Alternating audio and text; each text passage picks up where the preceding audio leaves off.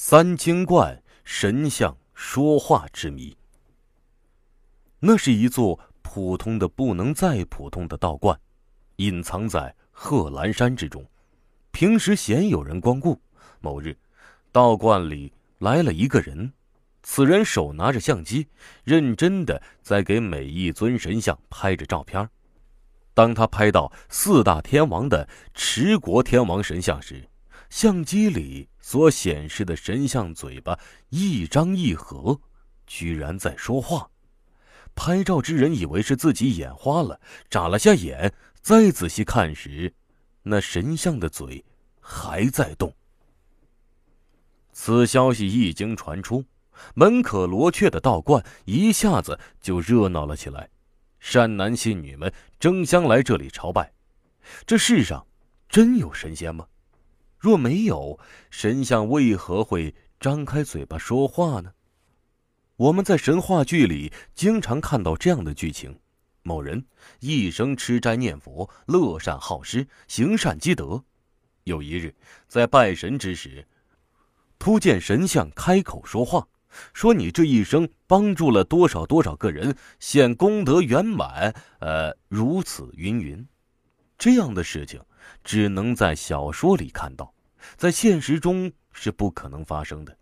但是，这世界真是无奇不有，在贺兰山苏峪口自然风景保护区的一座三清道观里，却发生了这种奇事。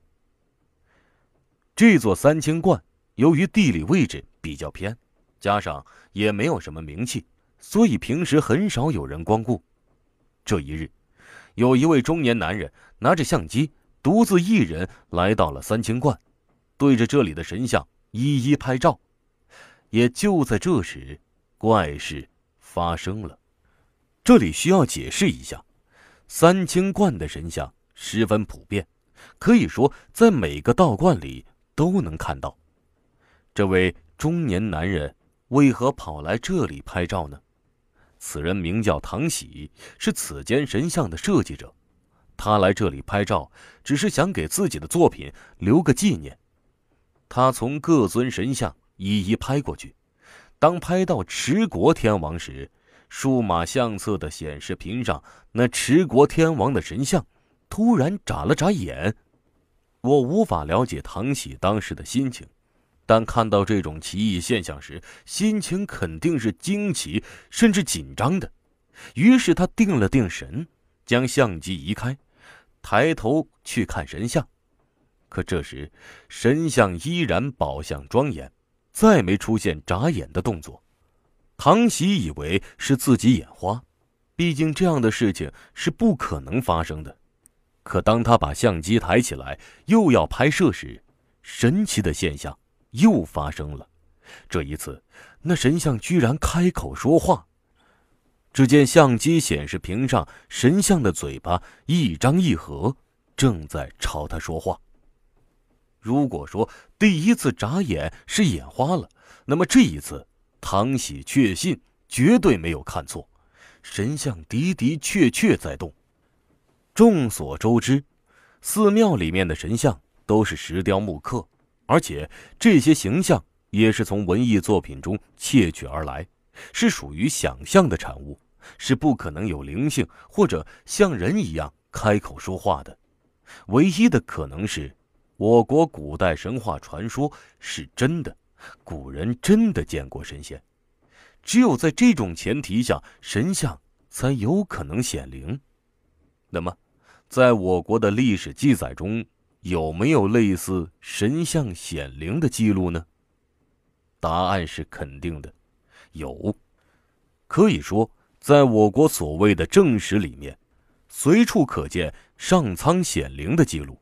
特别是在皇宫，由于皇帝是受天之意下来管理人间的，是天子，所以真龙现身、天书各种祥瑞频频出现。关于这样的记载，史书上面俯拾皆是。其次，在我国古代志怪笔记里面，亦是随处可见。必须声明的是，皇帝搞迷信是为了政治，文学家写神话作品是为了把不能说的话借神话人物说出来，目的不同，一个是为了掩盖真相，一个是为了揭露真相。然而，正是因为这种行为，使得正史和野史里到处都是神仙，也使得神仙在中国的老百姓心中深入人心。谎话说上一千遍，也可以变成真理。所以，在民间也经常有人说看到神仙显灵。从这个角度说，地球上根本不存在什么神仙。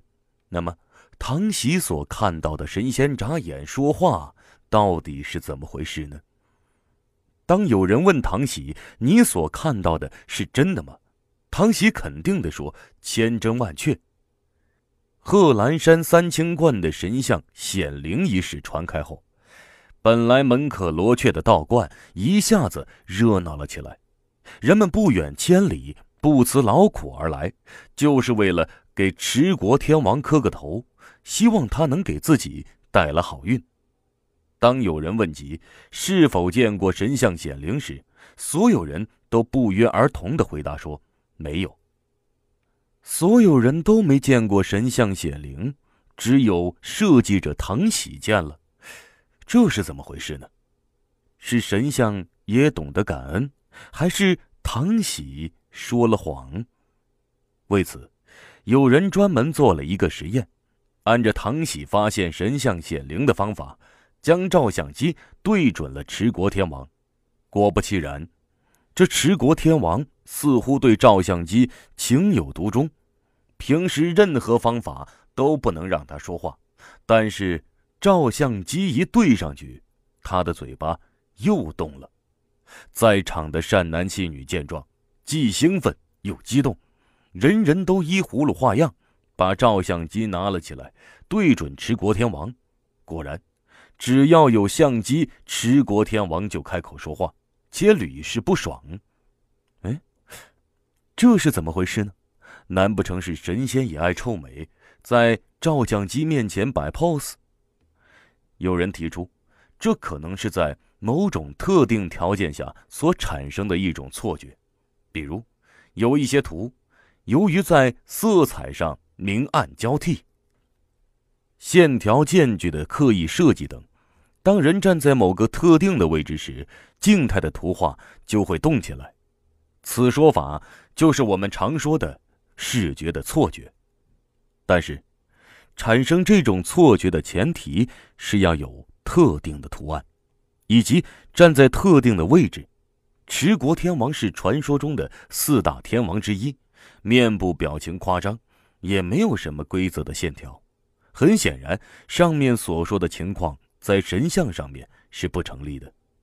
如果不是视觉上造成的错觉，难道说真是神像显灵了吗？其实也未必，因为持国天王张嘴说话有一个奇特的现象，即只有在相机的显示屏上才会出现，用肉眼去看的话是看不到这种现象的。因此，是不是由相机造成的视觉错觉呢？可是仔细一想也说不通，因为四大天王一共有四尊。另外三尊神像再怎么用相机去看，也看不到任何动作。为什么单单持国天王有反应呢？如果解释不了这个问题，那么只能说明持国天王爱臭美、摆 pose 了。